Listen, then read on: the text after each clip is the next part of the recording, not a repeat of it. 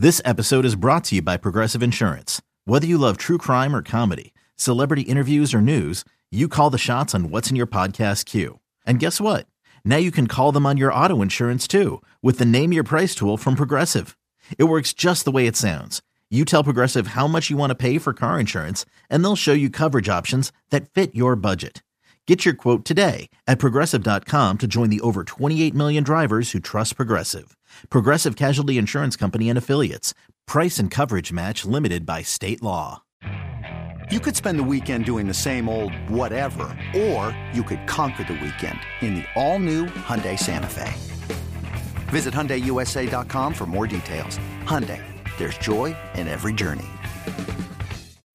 When you need mealtime inspiration, it's worth shopping Kroger, where you'll find over 30,000 mouthwatering choices that excite your inner foodie. And no matter what tasty choice you make, you'll enjoy our everyday low prices, plus extra ways to save, like digital coupons worth over $600 each week. You can also save up to $1 off per gallon at the pump with fuel points. More savings and more inspiring flavors make shopping Kroger worth it every time. Kroger, fresh for everyone. Fuel restrictions apply. This, this is It's Always Game Day in Cincinnati with Lindsay Patterson and Mike Santagata.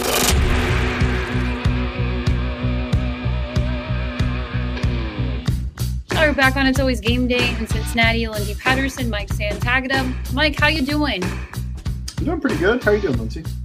Not too bad. It's Tuesday. Uh, it's kind of odd because it's Monday Night Football, so in real life for the Cincinnati Bengals in the NFL, it's it's going to be a Monday.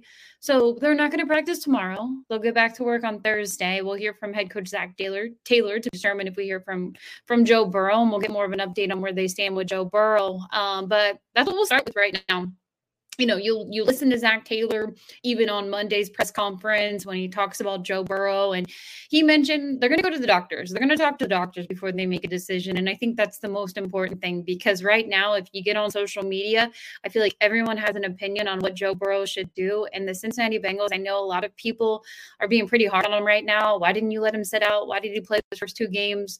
Um, but it really does sound like just listening to Paul Dehner or, or reading his piece on the Athletic he was he was getting towards the end of of, of being full full go, and um, unfortunately, uh, it was a tweak, but anything can happen in a week. So to be determined on if Joe Burrow will go on Monday night. But um, how how you feeling about everything? Again, we are not doctors. We say that all the time when it comes to medical stuff with players and athletes. We're just going by what we do see and hear. Um, and as of now, there there's not a whole lot of updates on Joe Burrow's calf. Yeah, I'm worried. I think that's mm-hmm. my first reaction. Is the the talk about it before? I don't really care too much. I mean, hindsight, yeah, they should have arrested him.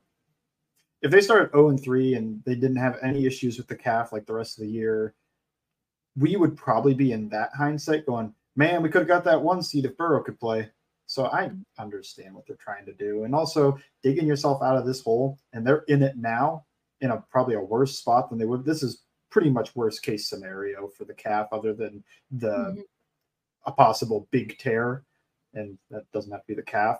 But man, you're in a spot now where what if Burrow plays like what percent is he? Because I was thinking he was up at like 85, maybe even 90 at times on Sunday.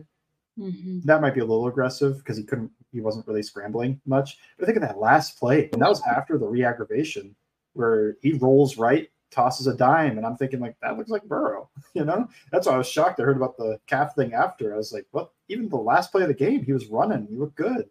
So, but adrenaline. I mean, anybody that's played sports, you know, like you can suffer an injury and then finish a game, and then when you're kind of like sitting down at the locker or wherever after, you go, holy crap like my knee is like busted right now or whatever um it's tough though. This is near worst case scenario. You're 0 2, so the gamble didn't even do anything for you. Now your quarterback, I'm thinking he'll look like 60, maybe 70% of what he was. That's just speculation because I have no idea. It could be 50. It could be 50% of what he was. And that's probably still better than the backup. I mean, it could, right? Like if he's spraying things, his accuracy is one of his best attributes. So if the footwork gets messed because, you know, the calf is bothering him or he can't like push off of that foot where are we you know that I could see like a 50% scenario, and that's probably still better than anything they're going to get from a backup. And that's the gamble you're making. Are you going to get 70%? Because that's much better than the backup. And Yeah. do you, do you, do you, I don't know. Like, that's the tough thing is that it feels there's a very clear pro con here. Pro, we can try to dig ourselves out of this O2 hole with an easy schedule, well, relatively easy schedule coming up. Not that easy, but you know, like I, I saw, I saw the uh, the Cardinals on there.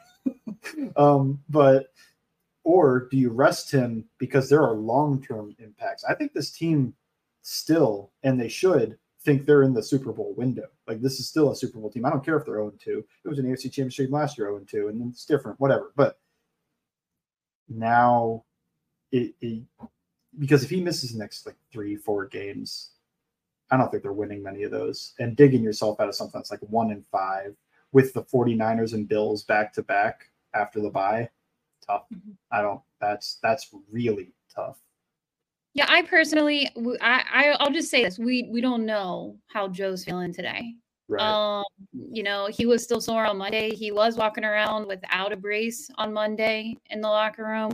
Um, you know, I, I don't know what that means. That we saw him walk without a brace for for quite some time when he was coming back during training camp, even when he he wasn't on was the practice walking without a brace the day after the injury. Yeah, yeah. So, so I'll just say we don't know.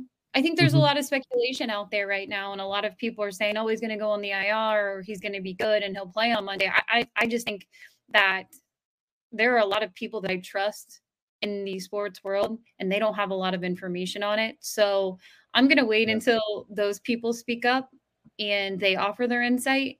And you know, doctors can get whatever they have right now and offer their Twitter um, doctor advice, and that's totally fine. But I just feel like we don't know. And the thing is, the good news is next time we record, they're going to already have their practice in. And that's what's going to be telling for me. I need to see what Thursday looks like. If Joe Burrow is not practicing at all on Thursday, they might just be smart and say, hey, it's going to be a limited or he's not going to be out there. And we're going to put Jake Browning out there. Um, and, and that's who I think that they they roll with as their backup quarterback. I don't see Me them too. bringing someone else in. Um, Well, and I the other option would be Will Grier, right? If he's sped up on the offense. Yeah, and I and I and I, I know a lot of a lot of people if they had to choose, they're like, "Oh, go with Will, don't go with Jake." I just think right now your game plan is going to be totally different. And here's the thing: we're going to get to the play calling and kind of how different it has been with Joe Burrow because it has been. Um, there, there's a reason why you know I even asked you after the Browns game, man, it just looks boring out there, and it, there was a reason that this offense was boring over the last few weeks. But I felt in the second half versus the Baltimore Ravens that it was getting there because I was like, okay, it's returning. It's slowly returning. We're seeing it again. And it felt like deja vu of the second week of last season, where it was slowly just getting a little bit better. And then they had that Thursday night football, or then they had the Jets, and they had Thursday night football. And it was just could have been a repeat if, if obviously Joe Burrow healthy. And we just do not know that. And I know a lot of people feel a certain way. I will say this when it comes to opinion and how I feel about it, Joe Burrow's health is the number one thing it's a bummer to think about because this team is really talented and they have a lot of talented guys on there. I think I'm so glad I don't have to make those decisions. There are a lot of people in that building. They're going to make those decisions. They are going to talk to doctors, like Zac Taylor said, and they're going to get the best advice that they should make for Joe Burrow to be out there or not be out there. Joe Burrow's tough, and he's one of those guys who, who's who's almost like the mindset of what Patrick Mahomes would do. He'd go play on one leg if he needed to. Uh, Yeah. That's a little different if it's the playoffs versus week three of your regular season. Um, and I, I think you have to be smart about that. And and and if Joe wants to play, there has to be someone in the room. If he isn't physically or you shouldn't physically be out there, I hope someone in the room is saying, no, you shouldn't be out there because you're the franchise. Protect your investment, protect your franchise, and that is the most important thing. The team is better with Joe Burrow out there. I'll still say it, even like you said, even almost like a 50 to 60% Joe Burrow would be better than the Jake Browning option. Um, Yeah. But at, at this point, we just don't know. And them having Wednesday off doesn't help, but it does give them an extra day. Um, so we'll see. We'll see if they said Joe Joe out for one game, two games. I know a lot of people look at this stretch and they're like, "Oh, it's an easy stretch." It's the NFL. No game is easy. Um, anything could happen. Right now, Matthew Stafford is playing like an MVP and he's putting up 600 yards in two weeks. So that's not going to be an easy matchup on Monday Night Football. And then you look on their defensive side and everybody remembers that guy in the Super Bowl. So, um, you know, you have a tough decision to make. And for me personally, if Joe isn't feeling it, and I would say even if he's like 60%, you send him out Monday Night Football. You just do. Um, maybe it's it isn't an IR situation because their bye is early this year, and they just take it week by week with Joe, and maybe one game rest, maybe he doesn't go and, and play the Titans, and then you you return to you could be starting 0 and 4 and you just try to figure out where do we go from here. And if Joe isn't getting any better and the calf is still bothering him, then you got some tough decisions to make at the bye. Uh, because we could be in a similar situation where Joe sits, goes on the IR, and we're still where we were at the beginning or at the end of training camp, and he's not and he's not ready to go, full go. Yeah, and I, I mean the worst outcome is to look at Rodgers for the cautionary tale. He had the he had a calf strain in camp, and then he played on it week one and made it four snaps and tore his Achilles. Kevin Durant did the same thing in basketball, had a calf strain, and it's it's the finals. I'm going to get back out there tore his Achilles. So that is the real disaster scenario. Like if he gets out there, your re-injury risk isn't just the calf anymore. You know, like and it never really was, but especially now that it's been re-aggravated to me, I feel like your re-injury risk could be something more serious. And the last thing that the Bengals need is for Burrow to go through a surgery, go through eight months of rehab, and not be ready for training camp, not be ready for the start of the next season. That is the worst possible case. It could not, it, it could, you know, they could play him, be aggressive. He could get out there, he feels good enough to play, and nothing happens. And then this turns the season around because that is the other part of this is he goes out there Monday night and he leads them to a victory against the Rams. And then the next week he goes out there and he gets another win. And you're like, okay, we're at two and two, and you know, maybe Burrow doesn't look MVP Burrow, but it's clear like the offense is moving or, you know, whatever. Like this save, not saved our season, but like we've turned it around. Mm-hmm. Then I think they play the Cardinals in week five, which that feels, you don't want to overlook anybody. No. But that certainly does feel like you should go out there and win, guys, uh, at least from my perspective. But yeah, I mean, that's the tough part. It's, it's how and I think a lot of it comes to Burrow, how he feels, what the doctors say. I don't think this is so much a uh, Zac Taylor's stupid for playing yeah. Burrow or something. It's like, well, maybe some coaches would tell him, no, you can't play, or maybe the front office or whatever. But I, I feel like at the end of the day, I trust a doctor's opinion more than my head coach, more than the player. But I trust the player's opinion on how he feels a lot is the player fully telling the truth? I mean, that's up for debate. Like there's guys all the time they'll say, "Ah, I'm good, man. I'm good. Send me back out there," and they shouldn't be. But to me, this is kind of a, a doctor uh, has to evaluate. I don't know if they do MRI for re-aggravation of calf strains or anything, but it feels so much like a feel thing, right? Like if he feels good to go, or if the doctor says he's good to go and he feels okay, it's tough. It's tough, and it's hard to think about losing the entire season from a calf strain, right?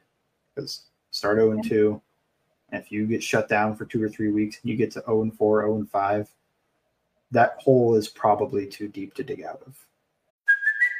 It's Kaley Cuoco for Priceline. Ready to go to your happy place for a happy price? Well, why didn't you say so? Just download the Priceline app right now and save up to 60% on hotels. So, whether it's Cousin Kevin's Kazoo concert in Kansas City, go Kevin, or Becky's Bachelorette Bash in Bermuda, you never have to miss a trip ever again. So, download the Priceline app today. Your savings are waiting. Go to your happy place for a happy price. Go to your happy price, Priceline. Yeah, I, I just wouldn't. At that point, you you think about, like I said, you're protecting your investment. If you're sitting at zero and five, zero and four, I, I just I think then you're you don't even and and Joe's still at like 80 90 percent from that. You you I would probably shut him down to be completely honest. Um, you, you have Until to the Bills game because I'm going to that one. Yeah, you're right. Joking. no, no, no. But, I, but it also there's so many things um because players go out there every night and, and we look at Nick Chubb the other night it's a week by week league. Anything can happen, and you risk being injured when you're out there. And I hate it because it's the franchise quarterback, and you want him to be healthy. You want him to get a normal offseason. And we're dealing with this calf strain, and it felt like he was at the end of the road, feeling, um, you know, full recovery was just about to happen. And, and listening to all the Twitter doctors, the real ones, it, it sounds like when you get close to the end, you start to feel great you're, you're, you're moving everything's moving around and and that's when the reaggravation can really happen because you don't really feel it as much anymore and that could have been what happened we just don't know and the good news is like Zac Taylor said, he isn't going to just talk to Joe and be like, "All right, Joe, how you feeling? You want to go back out there?" He said, "We're going to talk to doctors. It wasn't one doctor. We're going to talk to doctors before they make that decision." And um, it's been pretty quiet around there for a reason. Like I said, they're going to be off Wednesday, um, and when they hit the field on Thursday, I feel like that's going to be your telling sign. Friday is more of that real last practice before they have a couple walkthroughs for Monday Night Football. So um, if Joe's even out there on Thursday and he's limited, Friday would be more telling. Um, it, it's really going to have to be what it if they do decide to do a week by week thing with Joe Burrow. It's it's going to be the rehab. It's going to be the reps. Um, do they kind of slow it down? You remember when he came off his ACL? and they did change the offense a little bit where it was let's run the ball let's run the ball let's run the ball uh, when we gave zac a hard time about not letting joe cook in that uh in that overtime game against the 49ers they were slowly getting back into joe's passing game um and it was smart and i think right now is one of my biggest question marks because you and, and i'll kind of go back a little bit from from watching the tape you went back and you watched the tape. What's going on with they're, they're the offense is this way for a reason and like i said the second half I, I felt optimistic about what it was going to look like but i feel like there was opportunity to run the football more you should be running the football more. Maybe not having Joe Burrow pass it 40 times, but I'm not going to be down on Zac Taylor because I get he has to, this is the offense he has to create right now. So, what I'm seeing with that is I think the run game was efficient, but it's hard to try to get a real run game with five man surfaces. What I mean by that is just your five offensive linemen. I think you can do it with six if the sixth guy is good and I'm not saying Irv is terrible, but he's not a net positive in the run game the same way that some other guys are as a tight end. He's more so a guy that can survive in line, and then there are going to be plays that he doesn't win at, and they don't play with a fullback. One of their best runs was that duo on their third drive, um, where Mixon bounced it outside and Drew Sample caved in the end kind of need that when you're going if you're just going to pound the rock you need your secondary blockers your tight ends for some teams a fullback some teams a wide receiver you need those guys to really be able to assert themselves and provide an extra force for the front and I don't think the Bengals have that right now unless they just want to play with Drew Sample out there. But that comes with other limitations in the passing game, as we all know. Um, it's tough. I the shotgun run game is always gonna be harder than under center just because of how the angles work and how you they get downhill, but you know the running back starting point isn't the same, and he's not firing downhill. He has to take the handoff and then go downhill. And they try to get to shotgun wide zone, which was interesting. I'm hoping just as a change up because I don't think you can do that as an offense the same way you could under center, and they was they weren't good at it under center anyway last year different players this time. Uh, well, one different one. Um, it's tough because I do think the run game, if they wanted to, they could establish it. They could go Drew Sample. They could try to just pound guys into submission. There's a lot of runs you can get to with six with a six man surface. With a five man surface, you gotta get creative other than just like an inside zone play. Can't run duo, which is one of their more popular concepts. You can't run power they got to this play called Dart from Rich Rodriguez um, at West Virginia, where they pull the tackle around, and that works, but they don't get to it very often. The thing I really want to see is them get to some draw plays because they're such a pass heavy team. I just feel like it makes so much sense to fake pass and let's run, but they still haven't gotten there. It it's tough. I I just I don't know if they have the equipment right now with the starting group to be able to try to pound the rock, even though it's been efficient and Mixon's been awesome I feel like if you're going to try that, you kind of have to just roll Drew Sample out there. But then does that become a tendency that the defense is going, okay, when Drew Sample checks in, let's load the box. And that comes with other issues. So I don't know. I I think there's a whole lot going on, and it does make sense to me why they haven't tried to just run the ball. They also fell behind early in this game, so you're going to pass more there. But it was tied too right before the interception. So I don't know. There's a lot. A lot of factors go into this. I think the main one is just their spread, and they're playing with five man surfaces because Irv hasn't been a net positive as a blocker. He's been maybe a net neutral, uh, maybe a tiny net negative, but uh, if he's not giving it to you, you don't have a Ben Skowronek type or what Stanley Morgan was. He's not active anymore, so you don't have that wide receiver that can come and just try to grind some guys to the dirt. It'll be interesting because I think they're going to have to run the ball more, whether or not it's Burrow. And yeah. it's really interesting if they go to what Jake Browning, Will Grier type, where they're probably going to ask that guy to get under center and they're just going to try to pound it. Yeah, I think um oh goodness. I that's that game absolutely just feels like someone took a pen to a balloon to be completely honest with you because it was going to be so exciting. It was Monday night football. It's the Ring of Honor and right now there's so many question marks to what that game is really going to look like. Um, and when you're 0 2, it, it, just feels like, man, if they could have, if Joe Burrow doesn't throw the interception in the second half or they're able to get a stop on defense, that we look at that Ravens game and you're like, you got out of that one, you're one and one.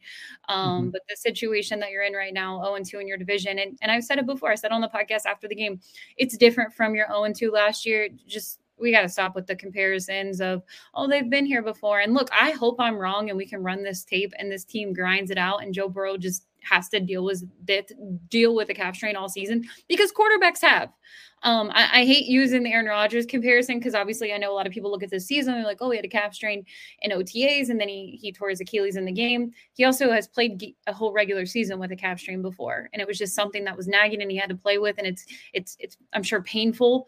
Um, and, and it's not ideal. And I wish Joe didn't have to deal with any of it. And I wish he could be fully healthy because the league is better when Joe is 100%.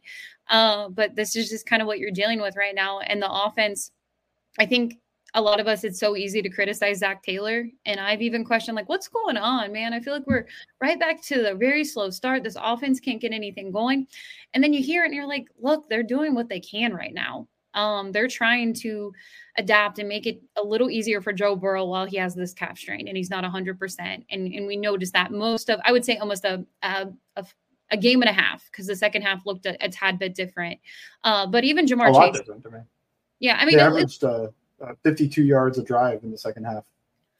And Joe looked back. I mean, there are clips of mm-hmm. Joe. I mean, he's and it's just like that's he's back. That throw that throws the Tee Higgins for the touchdown was just it's one that we would be playing on loop. We'd be looking at it. If they win that game, we're like, oh my goodness, what a throw by Joe. Um, but you know, it's just it's where they're at right now, and it's just really unfortunate because it felt like he was he was towards the end of um, kind of dealing with that calf strain. So we'll see what happens. Um, there's so many goodness. I think I've read so much about calf strains over the last six to seven weeks. There's ones where it's like it's sore for three days, and it's it's and it's just a reaggravation right now, and we just don't have a whole lot of answers, and we won't um, until we hear from Zac Taylor, and then we kind of see from practice if Joe Burrow's back out there on the injury report. Um, Obviously, he's going to be getting treatment this week. So to be determined on who the quarterback is, and maybe they make some Wednesday news. But um, as of now, it's pretty quiet over at uh, One Paycor Stadium. We'll stay with the offense right now. Um, I feel like it's a it's really easy for a lot of people, especially in the national media, to point to the offensive line and just say, mm, offensive line still bad in Cincinnati. That offense is really bad. They can't get anything going. Um, you know, we've talked plenty about Joe Burrow's calf strain. How's the offensive line looking after two games? So I thought they were bad in the first game, but this second game, they were good. They're legit good, especially in pass protection, protecting Burrow. Um, I, I, Orlando Brown was awesome. I gave him one pressure in uh, my watch. Jonah had a couple. Volson had a, a couple, and even Cappa had one. Karras had a clean slate, but it's also an even front team that didn't really try to attack him too much. But he just he makes an awesome plays. There's a play where he blocks two guys on the one play, which is just so cool. I love that. Uh, thought they played pretty well though. I just I know this isn't the most intimidating front, but this is a solid group. Like, I don't think there's a lot of these guys that are bad. I think like guys like Madubuike, uh, Oweh, who did leave the game eventually, um, Clowney, all were they've all been pretty good this year so far. And Michael Pierce, another guy, he's more of a run stopper, but that's a solid player. And Ojabo, I think he's still reeling from the Achilles tear he had, so he's not looking like himself. So that'd be the one where like when Ojabo lined up over them, they were able to control it pretty well. But I thought these guys played pretty dang well, at least from the last couple of years. This is one of the better performances in pass protection. Not the best and nothing crazy, but just solid all around with I think Karras and Brown having standout good games. Run blocking, eh, a slightly different story. I mean, they're doing fine, I think, in run blocking, but that's another reason why I don't think they're pounding the rock. Is just the run blocking's fine. It's not great. The reason it's been efficient is because Mixon's been incredible more than anything. I don't think they're doing bad. I think they could, if they really wanted to, try to grind teams. But where they are right now is just like they're not killing guys there. They're doing okay. If you're this team and you have Jake Brown out there, look, we'll preview what's going to happen for Monday Night Football when we get closer. But this offense, we, we hear it all the time. It honestly feels like a broken record, but it's you got to start out fast. You got to, you know, it'd be nice to play with a lead for once. If you're there, Monday Night Football, I ask you all the time coin toss. You have the option. You get in the ball first and you're like, we got to go down and make a statement. We're at home. It's prime time. Let's do something. No, I defer every time. Every every time. Every time I am deferring. MVP and, Matthew Stafford's on the other side. So what? Stop him. It just gives you a real advantage. Like there is the momentum advantage, the confidence advantage, and this is why they went to it in the first place last year was the momentum, not the moment, but the confidence in the offense. They're playing poorly, so let's build some confidence. Let's get some good scripted plays and drive down the field. One, these scripted plays stink right now. Mm-hmm. I mean, three and out, three and out, and those were the two scripted drives. Because we go three and out, you kind of stay with the scripted sheet. You go, okay, well, you know, that just didn't work. And they could point to holding penalty. Holding penalty is why that didn't work, or Irv didn't get the second foot down. These scripted plays are awesome. And then the second three and out happens, and you go like, okay, so what's the defense giving us?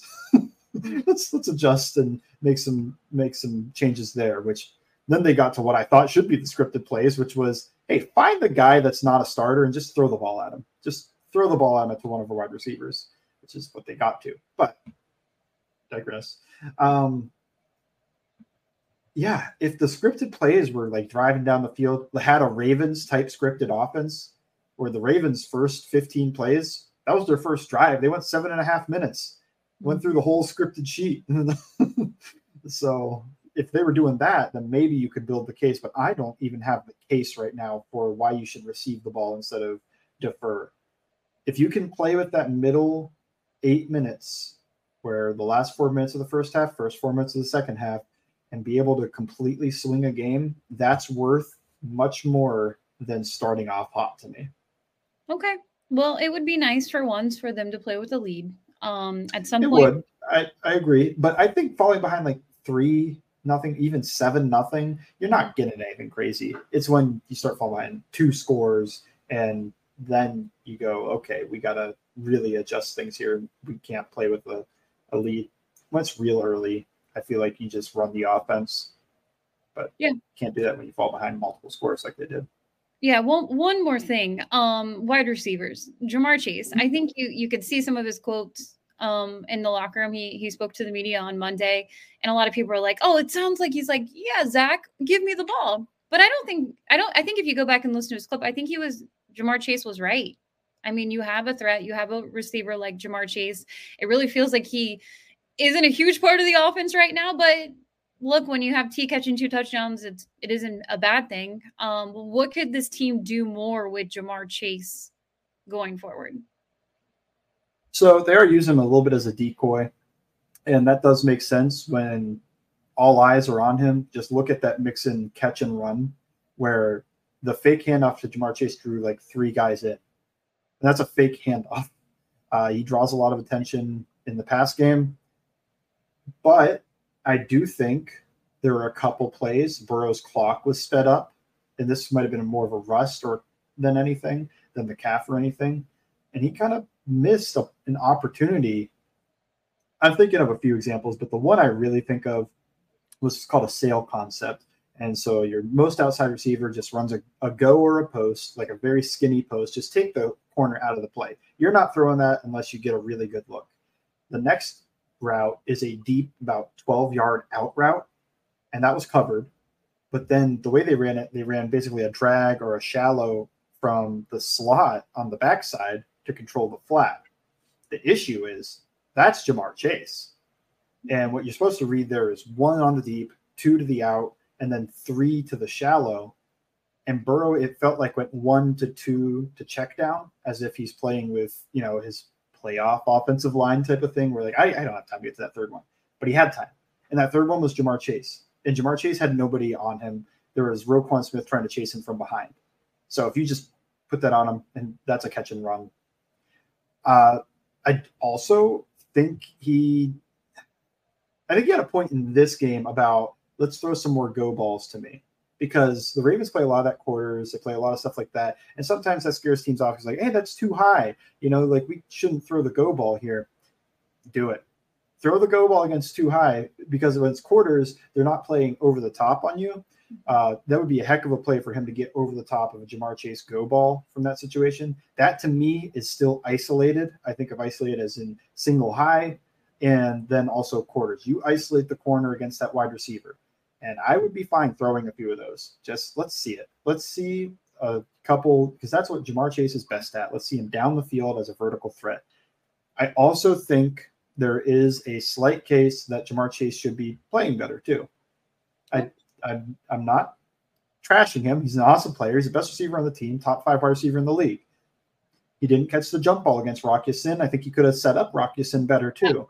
He kind of just ran into it and then and he does that sometimes and just wins like it's fine but it's kind of ran into it didn't really threaten like what i want to see is you kind of like threaten the inside and then create a little bit of space and then jump up for that fade Instead, he just kind of like runs into him. He's like, I'm just to dunk on this guy. But he didn't.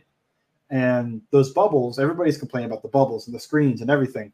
Well, if Ja'Marr Chase makes that first guy miss, some of those are explosive plays. And Ja'Marr Chase usually does make that first guy miss. So I know what they're doing here. It's just let's throw an easy one and let's just get a ton of yards. Let's have Burrow get 50 yards on one pass play, and all he had to do was just flip it out to Ja'Marr Chase.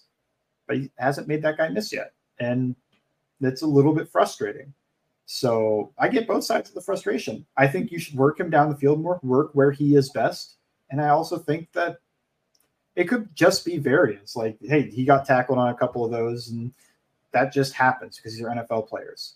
But when I think of, you know, the best Ja'Marr Chase games, and this isn't to say he's playing poorly. I think he's still playing like a B level or something for what I would expect of him. It's just not at that A level I expect of him. It's not at that alpha dog like I am in the conversation. I'm I'm I'm as good as Justin Jefferson. Like we play different, but I'm as good as that guy. Hasn't been there. It's it's been more so like I'm the next tier after Justin Jefferson, which hey, you'll take that. But I want to see him playing at the tier that's like I am as good as Justin Jefferson. Like give me the ball and those little bubbles they turn into explosive plays. We're not angry about them. We're more so going like, "Whoa! Look, did you see Ja'Marr Chase make that guy miss and then go 30 yards down the field? Like, what a change in the offense! And, not a design thing. It's nothing. It's just let my players be good. So that's my that's that's just my long thoughts on this. I think they should get the ball to him more. I think using him as a decoy is smart, but maybe they lean into it a tiny bit too much. I think Burrow has to be a little bit better about it too. Just find Chase and feed him a few extra targets. Um, especially when like, okay, the concept I like got shut down. Instead of going right to the check down, maybe you just go, what's Ja'Marr up to? Let me take a peek on the backside because that's why he's checking it down so much. It's like uh, the play I like, they covered it well because this team knows the Bengals. They've played them a hundred times, but that got shut down and maybe it was a T Boyd concept or a T Irvs concept or something, and he just checks it down to Mixon. Let's keep alive. Let's play another. You know, let's play live another day. Instead, there were a couple times, at least one, where if he just hung there and just kind of like went all the way to the backside, which isn't that common, but hey, Ja'Marr Chase isn't common either. Went all the way to the backside and went, oh wow, Ja'Marr is open. Let me just throw this, or Ja'Marr's got a good shot at catching this ball. I could see that um, being a way to get him more targets, but the go balls is interesting and I think kind of smart. I would do it. I would I would call some up. If you're really worried about the quarter safety making a play on there, just run something that occupies him, like a post from the slot from Boyd or something. Because post because then the safety is going to have to match that. And now I have Ja'Marr Chase one on one down the field. And I'll take that every time. Yeah, I um I agree. I agree with both sides on that. And and maybe they changed up. We just we don't know. We don't know what Monday will look like, but it'd be really nice for Ja'Marr Chase to get in the end zone. Um, that would be really good, refreshing to see a touchdown from him. Felt like he had one on Sunday, but unfortunately didn't work out. Um, moving on to the defensive side of the ball to wrap up our podcast tonight. The defensive line, I want to be completely honest with you. We talked about it before they got into the Baltimore Ravens game. When you put pressure on Lamar Jackson, and I know he's an amazing athlete and quarterback, but when you put pressure on him, he struggles. There was no pressure on Lamar at all. And you're putting a lot of money on that defensive line that we thought could get pressure this year. I was a little underwhelmed with what the defense looked like on Sunday. To be honest, I'm mostly underwhelmed because I thought a giant mismatch in this game would have been Trey Hendrickson against a backup left tackle and Patrick Mekari. And Mekari's one of the better backup left tackles in the league, but still a backup. he still wouldn't start on most teams.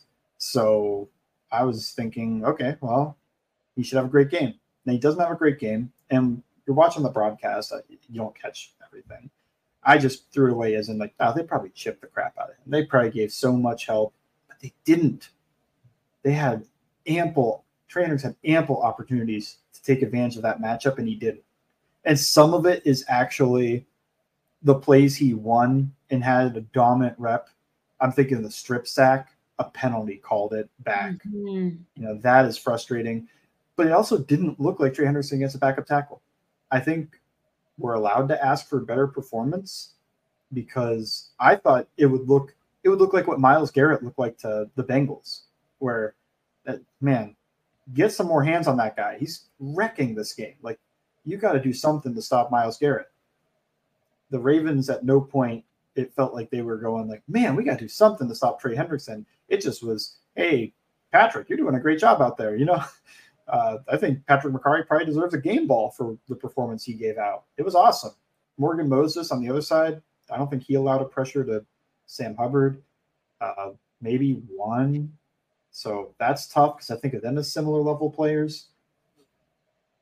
The center, they didn't take advantage of too much, but at the same time, that's tough because it's hard to isolate the center, harder at least than it is mm-hmm. to get the tackles or the guards because you're usually having that center help or be helped a majority of the game. Um, Reader had a pressure on Zeitler, and he had one, I believe, on John Simpson as well. But your nose tackle can't be your second best pass rusher. You need BJ Hill to get some pressure. You need um, Zach Carter to get some pressure. I thought Carter I was so excited for him after last week, and now I'm back to that's not consistent. He had, no. a, he had a bad game in my mind. Josh Tupou is the backup nose tackle. He had a bad game stopping the run, and he doesn't give you anything as a pass rusher. It feels like they're not going to play Jay Tufele, so we can stop yelling about it. I mean, he was active, he got zero snaps. Um, Myles Murphy had a pressure on Patrick Mekari. I think some people they forget it. about it they forget about it. Like they do everything. They fit, which hey, that one pressure that ties him with the amount of catches Michael Mayer has so far this season. Well, what do you think about this? And and yeah, I, I think it's fair to say, look, Trey Hendrickson, you weren't good enough in that game. Sam Hubbard, you weren't good enough in that game. And I'm not trying to be because because your expectations are high for their talent. Yeah, because I think they're good, and I think they have been better, and they should be better. I just think this game, it, it's not me. I get so frustrated on Twitter though because it's like I point something out or I say somebody should be better. That's not me saying that player's trash or he's garbage or he shouldn't be on the team or anything like that. I'm just half of this is because I think this player is good. I think this player is a really good player and I expect a little bit better. So that's where I am on it because somebody got mad because, oh man, not pressure related, but I thought Logan Wilson had a rough game. And he did have a rough game. And everybody started getting on me about it. It's like, I'm not saying Logan Wilson's bad. I'm not saying he doesn't deserve that contract. I think he does. I think he's a great player. And that's why I expect better. And whatever. I'm just, you know, we're just analyzing the game and looking at it. We're not in the room, so like we shouldn't demand better or anything because it's not he's not playing for us. But expect, I think I have expectations of Logan Wilson being a really good player out there. I think I have expectations of Trey Hendrickson being a near all pro level pass rusher.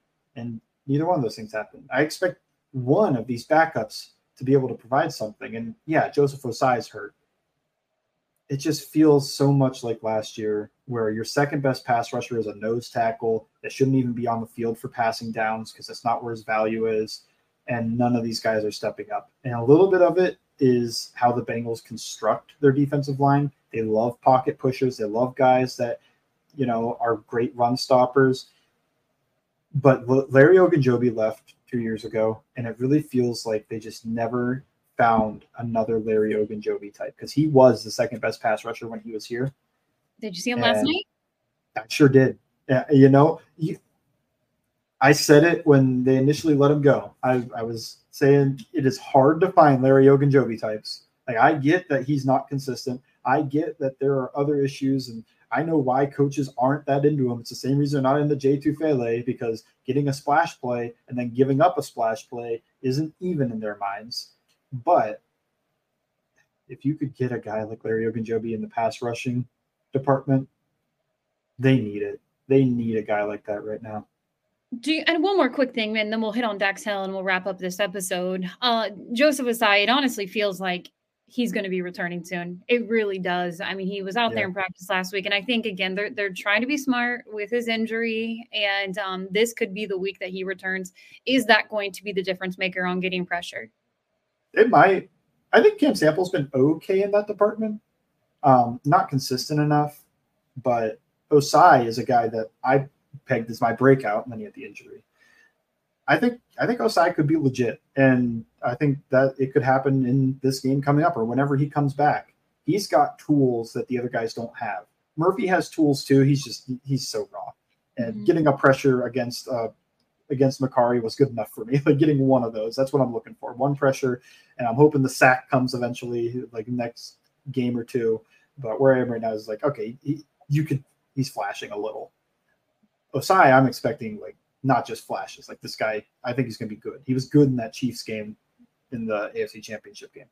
Um, there could be the difference. It could just be as simple as that, as Trey Hendrickson and Joseph Ossai opposite each other at the same time on the field.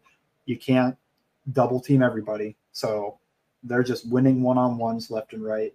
I think this game, it's an opportunity. Who do you know who the Rams tackles are off the top no. of your head? No, I think it's I Alaric, Alaric Jackson. The other one's Rob Havenstein. He's been there forever, so that one's just I just know the Rams right tackle. Uh, but the left tackle, Alaric Jackson, he wasn't starting for them at the start of last year. He's probably like Patrick Mekari level, like. Oh no. not the same exact player, but you know, like a fine player, probably not starting on most teams. So yeah. well, we'll see if Trey Henderson can take advantage of that if they can get him one on one with him hey, Trey Hendrickson has like two, three sack game. I won't stop talking about how good he was. Here's the thing, and, and I agree. We, it's expectations. We have very high expectations for them. I trust Lou as a defensive coordinator. I know his specialty is going to be the secondary. I actually thought his plan was good in that Lamar Jackson in that game too. Also, Lamar Jackson, give him his credit, man. Like he, he had a really good game. You know how hard it is eh, to stop an MVP level quarterback playing like an MVP. Hey, Burrow's yeah. done it to other teams, and we just go like, "That's Burrow." That's Burrow. This is the Ravens. This is the Ravens. Just kind of like, "Yeah, that's Lamar, man." well, there was an opportunity for Logan Wilson at the very end to to to at least get another yeah, stop. So it's, it's too just, quickly.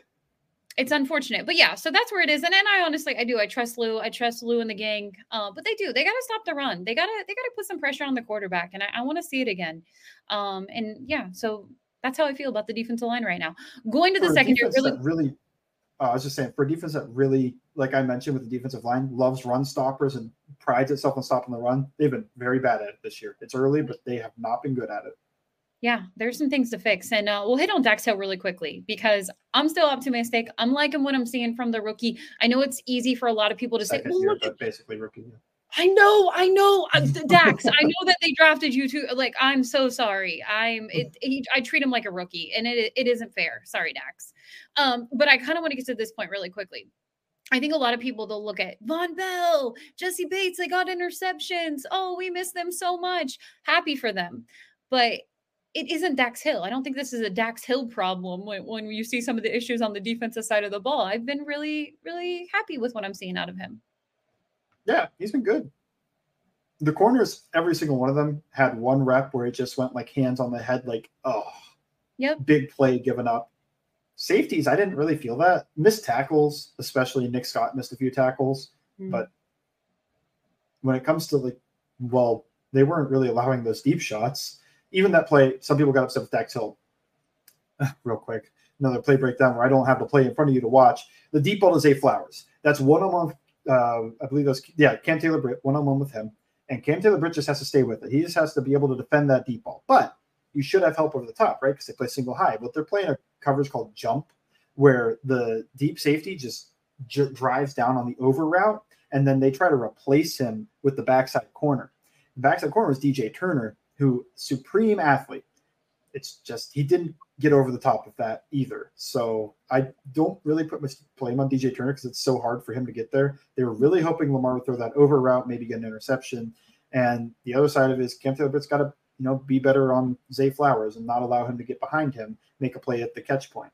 Um, so I don't even put that on him. I think that was the coverage call that he was asked to jump that guy. He was not doing that freelancing move by somebody's eyes. I think he was supposed to do that. Other than that, what bad play did he have? because I can't think of too many. I thought he had some good ones. Um, looking like a really good player.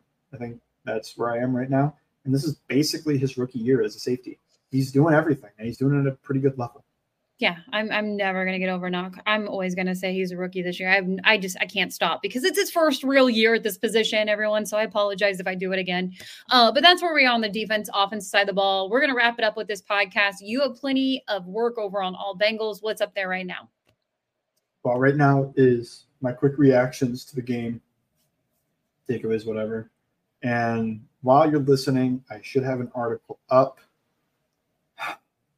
I can't decide if I'm going to. I feel like it's just go pessimistic, but I'm probably going to look at the scripted plays and those first six in this game, and then maybe the first drive of the Cleveland game as well, and just try to see like what exactly are they trying to do? Why is it not working? And what can change? All right, make sure you go check it out. And uh, when we when we're back later this week, we're going to preview Monday Night Football, the Bengals versus the Rams, and hopefully an update on Joe Burrow. Make sure you're following along Bengals underscore Sand. You can follow me at Ellen Diaz Patterson. And thank you for listening to It's Always Game Day in Cincinnati.